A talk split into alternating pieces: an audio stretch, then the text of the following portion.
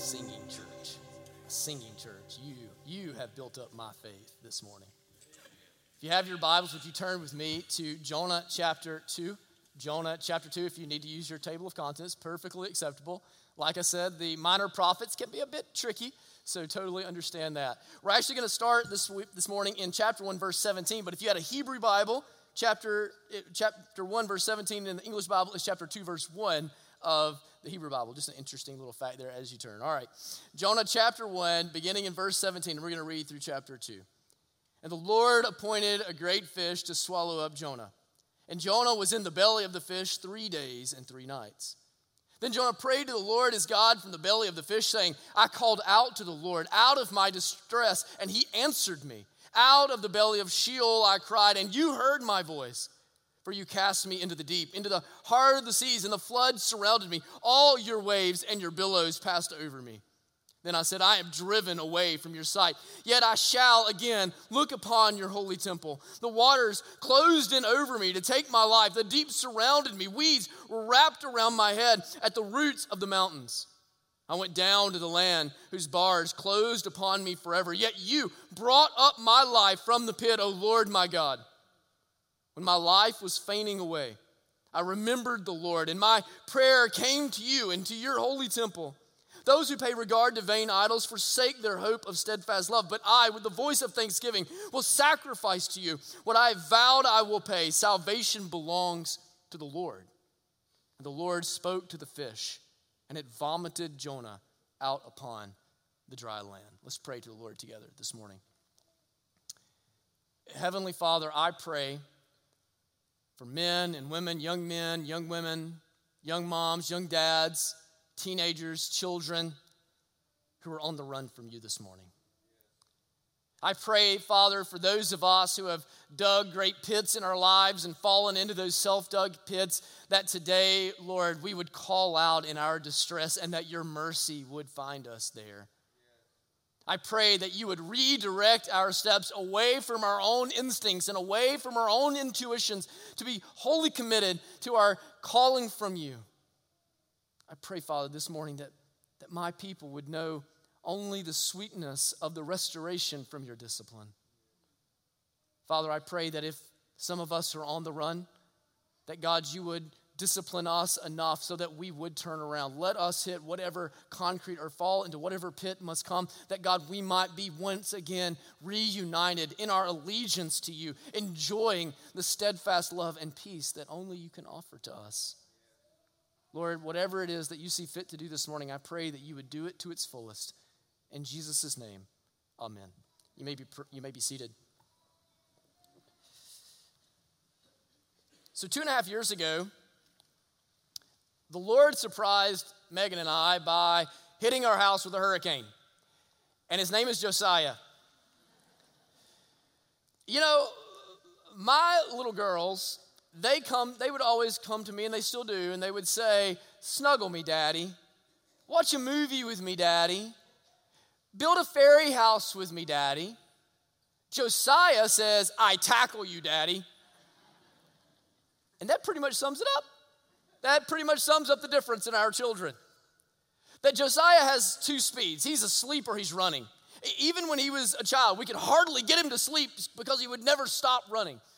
And if you've ever had a toddler in your house, you know that running leads to crashing, crashing leads to crying, and crying leads to consoling. That's pretty much the cycle of behavior. You're just waiting. Every time there's a crash, you have that moment of pause where you just wait to see how bad is it, you know? Where you just, Megan and I both just instinctively get quiet just to hear, to see what level on the Richter scale the scream is going to be, you know? And what's interesting is that, you know, I try to keep him from doing this. I, I, honestly, I, I want to be a good dad, and I try. Son, if you keep running, you're going to fall. You're going to get hurt. Son, if you go and you jump off of that enough times, you're not going to, it's not going to, you're not always going to have a good landing. Son, if you keep climbing up the outside of the staircase, y'all, eventually you're going to dive over the couch and you're going to miss it. Trust me. But he's one of these children He's one of these children, I don't know, if, I'm sure none of y'all have a child like this. He's one of these children that can only learn by crashing. I try to bring good grace into his life, but he only seems to know what it, what Tears will teach him. And that's pretty true of the children of God too, isn't it? God tells us in his word how we can flourish. God tells us in our word, in, in his word, how we can have peace that is without understanding. He tells us in his word how we can live effective lives. He, he tells us in, our, in his word how we can have good marriages and have and raise uh, God-fearing families. He, he tells us in his word how it is that we can avoid so much of the pain that is in this world.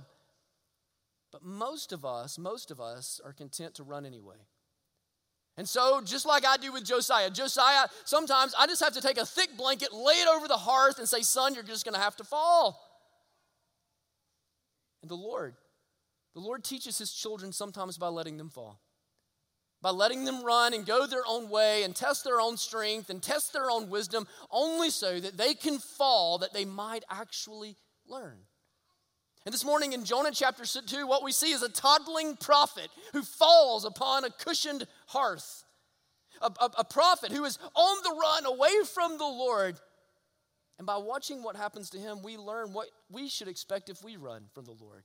For some of you, this is a warning. You're not running, but you're prone to run. All of us are prone to run. And this is a warning that you might not run, that you might not experience the trauma and the pain. Some of you are on the run, and you are in the midst of this, and today is a is a is a, a call for you to turn away, to turn around and to repent of being on the run and to call out to the Lord in the midst of your distress. And some of you, you have the testimony of being on the run. And this morning is an invitation for you to worship in gratitude the God that rescues the runner. First thing I want us to see this morning is that God exhausts the runner. God exhausts the runner. Have you ever been in one of those situations in your life where you look around and you just wonder, how in the world did I get here? How in the world could I dig a pit that's this deep? How in the world could I fall in a hole that's this bottomless? How in the world could I make decisions and, and dig myself into such a hole that it seems to be unassailable? Maybe because of the decisions that you've made, you're drowning in debt. Maybe you've had to sit down people in your life that you love more than anything and tell them things that you've done that is, that is penetrating to their very souls. But you examine your life and you think, you know what? Honestly, I'm reaping what I've sown. I'm reaping what I've sown. That's where Jonah is. And if you're going to understand, so what you have really in the way chapter two is laid out, you have a summary in the beginning, a summary in the end, but verses two through nine are really a psalm that is written as a prayer from Jonah to the Lord. And if you're going to understand the psalm, you have to understand what it's like when you're in the bottom of that unassailable pit, when you're in the bottom of that self-dug pit in your life. What do you become? You become introspective, don't you? You begin to reflect. You begin to wonder how I did this, what, what should I do, where do, what's, what's my next turn, what was, why did I make my last turn, how do I get out of the pit? And that's where Jonah is. In the belly of that fish, Jonah becomes introspective, recognizing that he's in a, a pit that he's dug in his own life, that he's only reaping what he himself has sown, and he becomes introspective. How did I get here? What has my experience been? What's the way forward? What's, what's the hope? And that's important for you. If you're on the run, what you have to recognize is that you're going to fall in a hope, in a, in a pit. And if on this side of the pit, before you fall in, you can heed the words of Jonah, my goodness, the pain that you'll avoid. What Jonah begins to recognize is that the pit is intended to teach. That God has, the, has allowed the pit in his life that he might learn some things. Because you see, the deepest pits are the greatest schools, aren't they? I wish it wasn't so. I wish it was different than this. But by falling, we learn, don't we? By crashing, we learn what hurts us. By, by falling into the pit, we learn that which brings destruction and pain into our lives and into our families. As actually, you can tell that, that he recognizes the need to learn because it's not as bad as it ought to be. He is in the belly of the fish. Wow, that's a different color. He's in the belly of the fish. But he also recognizes that the belly of the fish ought to be the belly of Sheol. That is, Sheol is, is Hades. It's the, the place of the dead. It's the grave. It's where you go in Hebrew, in the Hebrew understanding, and you don't come back. This is the end of the end. And so there's something of him noticing that this is a discipline, but this is also a grace.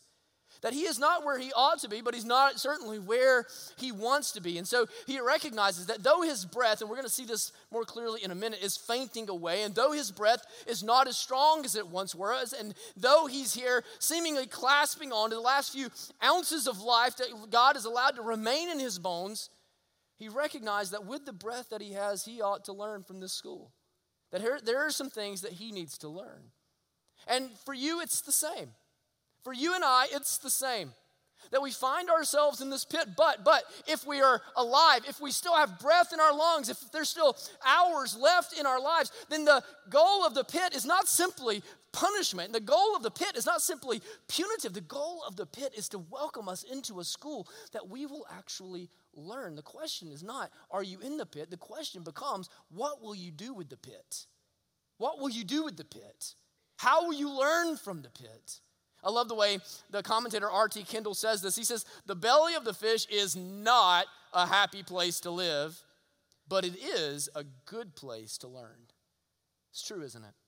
That in the belly of the fish, in the bottom of the pit, in the darkest night of your soul, you attain the kind of knowledge that you can't pay a million dollars to attain, but you wouldn't pay a nickel to have again, right? See, the thing about the pit is the pit brings you to the end of yourself. The pit brings you to the end of yourself.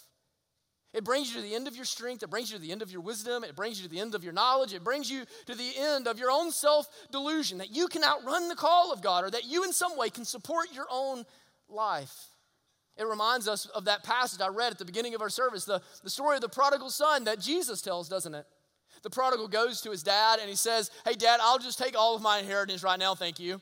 Just go ahead, whatever you were going to give me, just go ahead and give it to me now, and I'm going to go on my merry way. You'll never have to worry about me. I'm going to invest in the lottery and live a good life, and you won't have to, you won't have to worry about me any longer.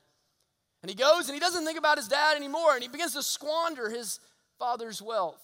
And squandering his father's wealth, he finds the bottom of it, as is so often the case, much faster than he ever expected that he would fall it, find it.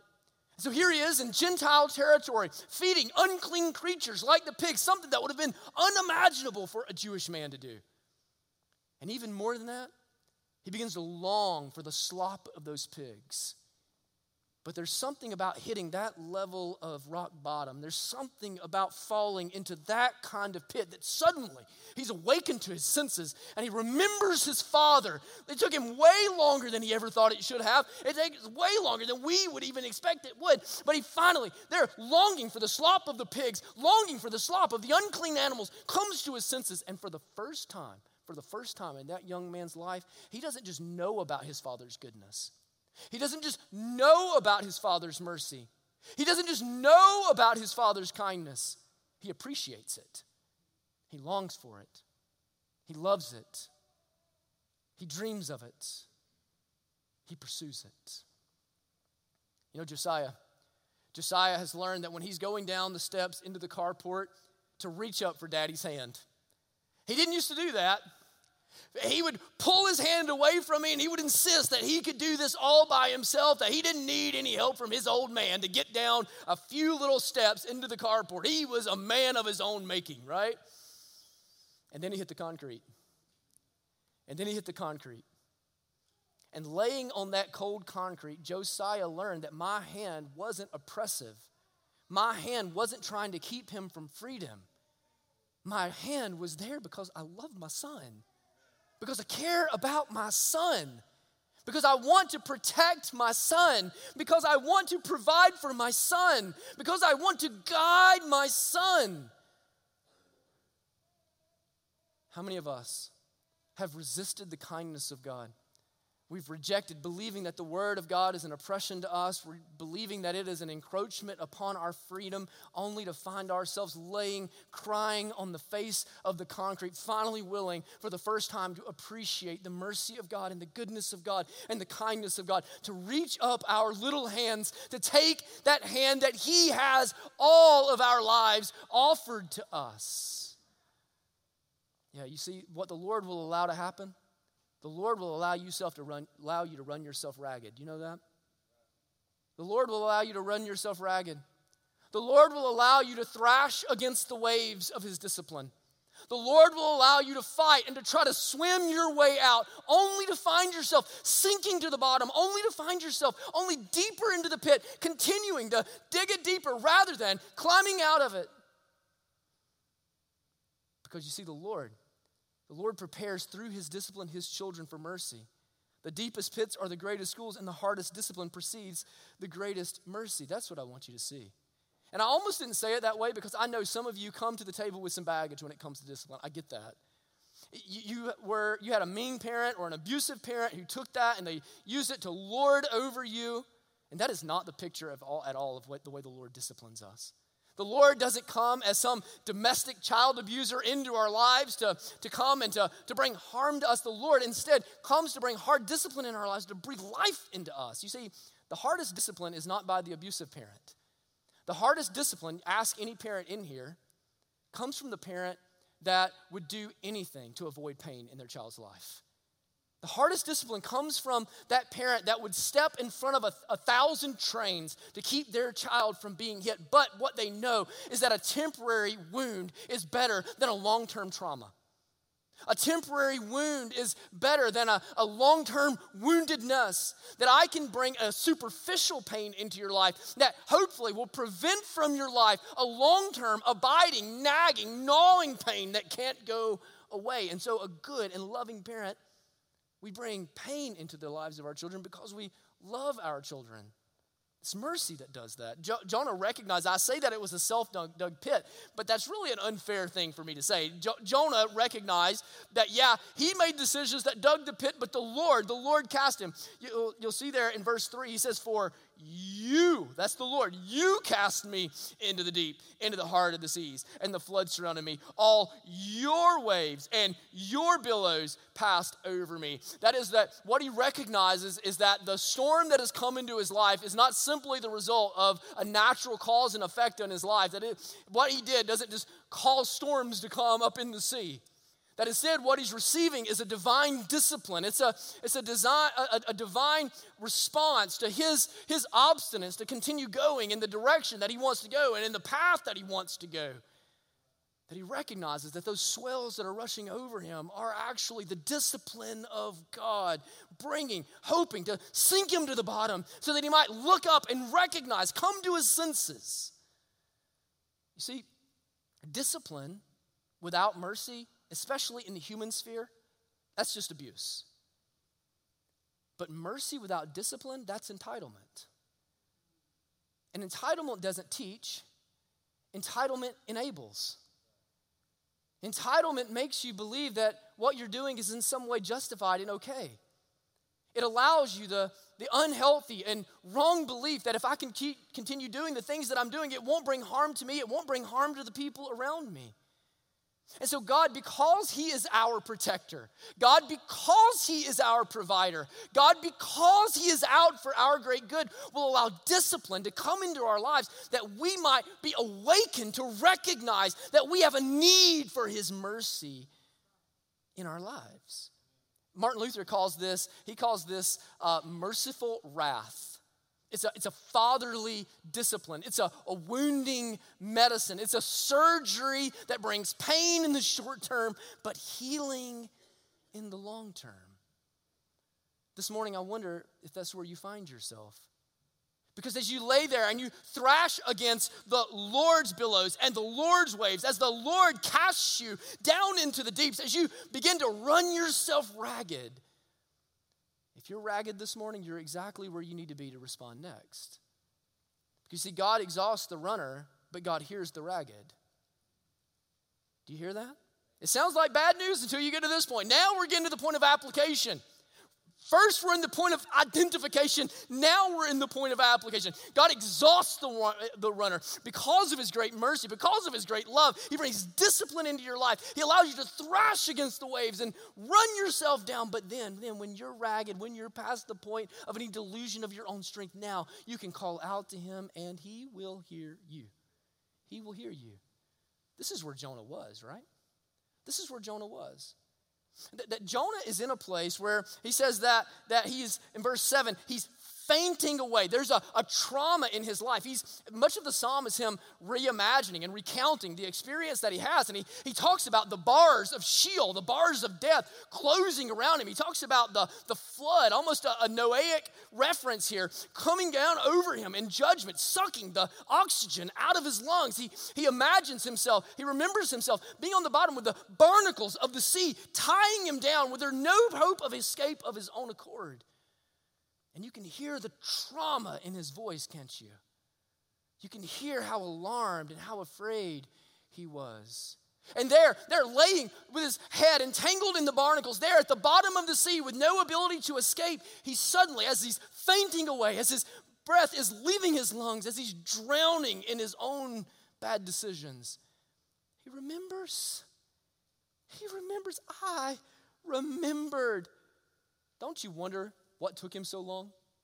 Don't you think as he's sitting there recounting this story, he thinks, why did it take me so long? Why did I subject myself to such judgment? Why did I subject myself to such discipline? Why did I allow myself to fall so far? What took me so long? That's the thing about Josiah. He's similar to that. Josiah, you, you try to slow him down. He doesn't want anything to do. He doesn't want anybody to interfere with his plans. Got a kid like that? He doesn't want anybody to interfere with his, he's got a little balance cycle, and he or bicycle, we call it a cycle, a bicycle that he rides in loops around, and he doesn't slow down no matter where he is, and he thinks he can take every curve at breakneck speed, and you try, you try, man, slow him down, but he just thinks you're in his way. But you know what? When he crashes, when he crashes and he screams, it doesn't matter what part of the house he's in. Did you know that? I don't care if he's in the basement. I don't care if he's upstairs in his room. I don't care if he's in the bedroom on the far side of the main level. It doesn't matter what side of the house he's in. When my son falls and my son cries out for his dad, the dad that he once turned away from, the dad that he was denying, the dad that he was rejecting, when he calls out for his dad, I go to him. I go looking for my son because I love my son. When he calls out in his distress, he doesn't get my wrath. He gets my mercy because I love my boy. And what we learn from Jonah, one of the main points of chapter two, is that there's no limit to God's hearing of his children. There's no limit. Here's Jonah, and he's fallen, and he's sunken, and it takes him far too long to remember. And he's, he's in the depths because of his own decisions, and he's reaping what him, he himself has sown. And he's there, tight, the bars are shutting around him, and, and it seems as though it's all hopeless. And there, he finally remembers, and he calls out to the Lord. And what does the Lord do? He doesn't turn a, a deaf ear. He doesn't turn a blind eye. Look at verse seven. Or, or, verse seven, he says, when my life was fainting away, I remembered the Lord, and my prayer came to you into your holy temple. Remember, Jonah is worried that God is not going to operate outside the boundaries of Israel. And here he says, I'm drowning on my way to Tarshish on a ship that set sail from Joppa. And here I am on my way down to drown. And yet my voice made it all the way to Jerusalem. My voice made it all the way to t- the temple. And he says in verse two, a summary of the whole song. He says, I called out to the Lord in my distress, and he answered me. That wherever he was in the house, however far he had fallen, however deep he had sunk, there the Lord came in pursuit of him. There the Lord came and found him and responded. I have good news, church. I have good news. God hears you no matter how far, how long you don't listen to him. God hears us even though we don't listen to him. Isn't that good news? The question is not, will he hear you? The question is, is how long will it take for you to realize it? How long will it take for you to call out on his na- name? How long will it take for you to throw yourself on his mercies? How far will you have to sink? How far will you have to fall? How near to death will you have to get before you remember the Lord and call out to him that he might answer you, that your voice might reach through Christ, the very doorway of his throne? See, I think we can come to a story like this, especially for those of us who are younger and have less life experiences and fewer consequences in our lives. And we think, well, it's going to turn out fine for Jonah. It'll turn out fine for me too. I'll just keep running for a little while longer. We, we hear stories like this and we think that perhaps if God's mercy is just always going to be there whenever we call, then what difference does it make if I continue living however it is I want to live? Whenever I get tired of it, whenever the new wears off, whenever I find myself in a hard place, then I'll call out to the Lord. And that's to miss the trauma of what happens in the Psalm of Jonah chapter two. You see, the sooner you call out, the shallower the scar. The sooner you call out, the shallower of the scar.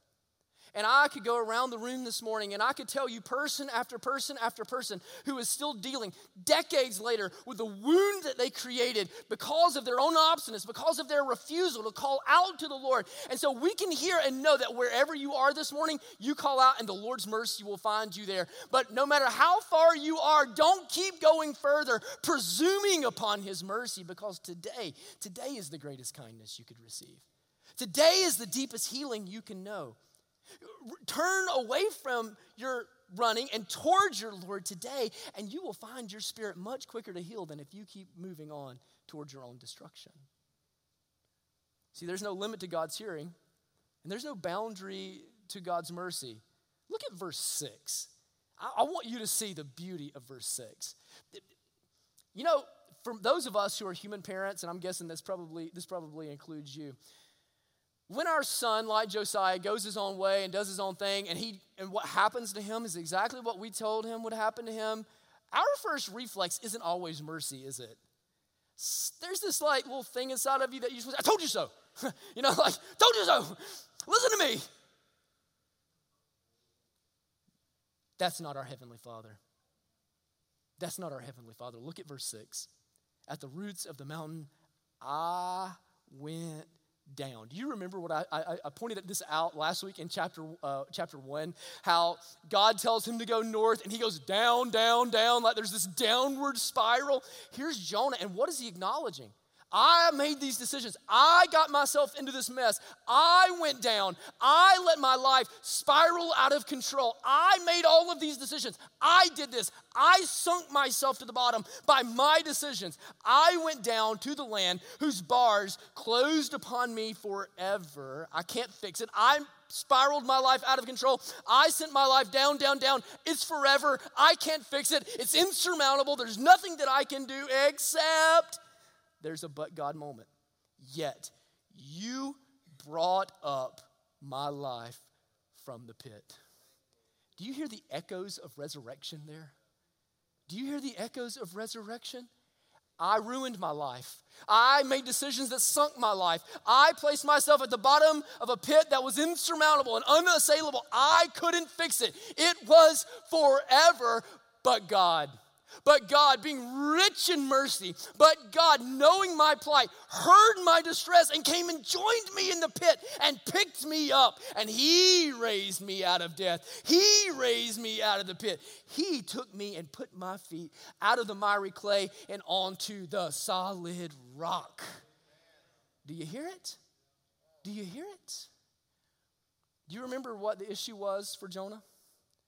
The issue for Jonah was that he believed, he believed that there were boundaries around the mercy of God. The Assyrians, the Ninevites, they did not deserve the mercy of God. Have you not seen who they are? They worship all the pagans. They worship all the other gods. They are the enemy of the people of God. But here's Jonah in the bottom of a fish, and he doesn't deserve it either. In fact, he's outside the boundaries of Israel. He's outside the boundaries of God's apparent providence in, prov- providence in his mind's eye. And yet there in the bottom of the fish, there God, he finds out that God's mercy has no bounds. And I want you to imagine those, those Jews that would have read this, that were in the exile as a result of the Assyrian attack, who've been cast out of their land, now living in Gentile world, outside the boundaries of God, how this would have resonated with their soul. Here they were in enemy territory, and God's mercy could find them there. God's mercy can find you in enemy territory. I want you to hear me say that this morning. There is no boundary. There is no pit. There is no, there is no deep sea deep enough to keep you from the mercy of God. It is a deep diver that you've never known. It will come after you with a relentless passion that you can't even begin to fathom if you'll call out. I wonder if you have a secret relationship this morning and you think it's too deep. I'm in too deep. I'm in enemy territory. God's mercy can find you there. I wonder if you have an overwhelming addiction. And you, you'd say, this is the result of decades of poor decisions. I am only in the pit that I have dug by my own choosing. Can I tell you something? God's mercy can find you there. God's mercy can find you there. I wonder if you're in the deepest depression and you see no hope and the, you feel like the walls are closing in. Can I tell you that you, God's mercy will find you there? God's mercy isn't limited by the boundaries of the enemy. He is the light that pushes back the dark. The question is, is how long will it take for you to call out to him? How long will it take for you to call out to him? How long before you realize it? Are you ragged this morning? Are you run down and exhausted from the discipline of the Lord? Do you find yourself in the belly of the fish this morning? Brother, sister, call out to the Lord. Call out to the Lord. Your refusal to listen to him does not mean he won't hear you. Call out to the Lord. God hears the ragged, and then God rescues the rebel. God rescues the rebel. Here, so you have Jonah, and God is going to raise him up. These echoes of resurrection, right? He's going to raise him up out of the belly of the fish. The, the, the fish is going to vomit according to the word of God, and it's going to shoot Jonah there onto, onto the beach. But what we're supposed to see is that this isn't just about salvation. And when I'm talking about rescuing the rebel, I'm talking about salvation. I'm talking about conversion. I'm, I'm talking about that moment in which God, God delivers you from yourself and delivers you from your sin and that forever destiny that you honestly deserve. But we're talking about more than that. Every parent of a child, you don't just want to modify the behavior of your children, do you? You want to transform the heart of your child. You want them to do the right things because they're the right things. You want, through discipline, to forge in them a particular type of character that enables them to operate and flourish going forward in their lives. You're trying to forge in them something transformative, and that's the purpose of the pit in Jonah's life and in mine and your life too. That, yeah, God delivers us from it in a moment of salvation, but this is not just about converting, salvific grace. This is about transformative, enabling grace, where he begins to change in us who we are. See, in the pit, Jonah's grudges become gratitude. Grudges become gratitude. That is a transformation if there ever was one, right? You, you can see that this is the difference between verses eight and verse nine, that there's this transformation that takes place. He says, those who pay regard to vain idols, the word, the, the vain idol, it can literally, literally be uh, empty nothings. Those who pay regard to empty nothings forsake. The idea of forsaking is a mother with a nursing child who just leaves that child alone. It is the, it is the deepest, relational, most painful type of forsaking. Those who pay regard to empty nothings forsake their hope of steadfast love. We've, we've talked a lot about this word, hesed, this covenant love, this, this loyal love, this devotion to one another. And here's what he's saying. Here's, earlier in my life, I was forsaking the goodness of God. I was forsaking the protection of God. I was forsaking the provision of God for nothing. I was forsaking God's loyalty to me out of my loyalty to myself. I was forsaking the loyalty of God to me out of my loyalty to my own pleasures, the loyalty to my own prejudices, my own loyalty to my own opinions. But, but, here's the transformation. I, with the voice of thanksgiving, will sacrifice to you. What I have vowed, I will pay. Why? Why? Why? Because salvation is not my decision. The salvation of the Ninevites is not my decision. My salvation from the bottom of this pit is not my decision. Salvation does belong to the Lord. You see the transformation that happens? He had forsaken the Lord, but he comes to the realization that even though he had ran from God, God had only ran after him. He had forsaken God, but God had not forsaken him. And there's a switch that goes off in the mind of Jonah that I, I am so bitter and I am so filled with prejudice and grudge. And here I am only receiving the mercy and the kindness of God. That's exactly what we do, isn't it? We chase after and forsake God for empty nothings. We love video games and promiscuity more than we love the Lord. We would rather have an hour more with our favorite show than fifteen minutes in time with the Lord. We love them more. We are forsaking him. And what are they? They are empty nothings. They're what Jesus refers to as moth food. But though we may forsake the Lord, he has not forsaken us. He has come after us. He has pursued you. He has brought you to this moment on this day to hear this word, that you could be right with him, so that you in your life, rather than having the, the floods of judgment come against you and the discipline of God rain down upon you, can instead experience the depths of his rich mercy. Will you let gratitude puncture through the rock of your heart? Will you let gratitude plumb down in the depths of the bitterness that you hold toward your parents?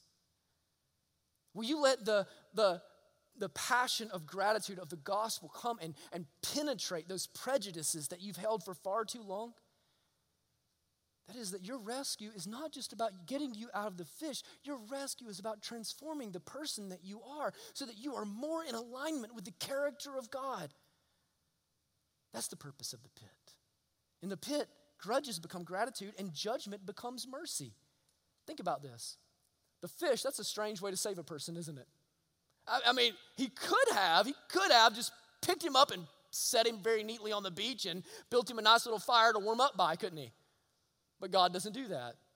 God allows him to be swallowed by a fish. And so in some sense, it's a rescue. And in another sense, it's a discipline. In one sense, it's grace. And in another sense, it's judgment. And in the fish, these two coalesce for the purpose of Jonah's salvation. And that's a pretty good picture of who Jonah is. Jonah is an instrument of judgment against the Ninevites. He personally judges them unworthy, and he has a message of judgment against them. And yet he is sent as an instrument of judgment to be at the same time an offering of mercy, that those who would turn and repent would be saved. And so it's not his decision to make whether he will go or he will not go. Why? Salvation belongs to the Lord, not to Jonah. The Lord will save whom he will save, and he will save them how he will save them. He will save them through whom he will save them. This was not Jonah's decision. So the fish, the fish is judgment and it is mercy. And Jonah, he is judgment and he is mercy. But this word, salvation, belongs to the Lord. And I've, I've scarred this up good, so you stay with me. Do you know what the word is that sums this up, that, that's found right here in salvation? It's the word Yeshua. Do you know what this word is? This is the Hebrew word for Jesus. For Jesus. You see, Jesus, Jesus would go to a cross. And what is the cross? The cross is an instrument of judgment, isn't it? But it is an instrument of judgment that becomes an offering of mercy, a place of salvation. It is at the cross where judgment and mercy intersect. And so here is Jonah, all these years before, sitting in a fish, the judgment of God, to receive the mercy of God. Here is Jonah, sent to the Ninevites to be an instrument of judgment against the Ninevites, but an offering of mercy to the Ninevites. Ninevites. And it is all pointing us forward, that there is a greater Jonah that is to come, who will lay himself down upon that instrument of judgment, that he might receive your judgment and my judgment and your youngest child's judgment and Josiah's judgment, so that instead of judgment through the cross, we might receive mercy. That, yeah, yeah, I sunk myself to the deep. I dug myself that pit, and it was forever. But by the grace of God, according to the mercy of God, through the finished work of Jesus Christ, I have been raised out of that pit. I wonder how long it'll take you to realize it. Let's pray to the Lord together this morning. Thank you for watching or listening to one of our sermons. We would love to have the opportunity to connect with you one-on-one. We are not a perfect church, but we are a joyful church, and we want to help you increase your joy in Christ. We would love for you to come and worship with us one day soon. You'll be able to find information about our worship services, about who we are, what we believe, what we do, what we're hoping to accomplish on our website at iron city dot org. And we would invite you to go and to check out all the information there. We look forward to seeing you soon.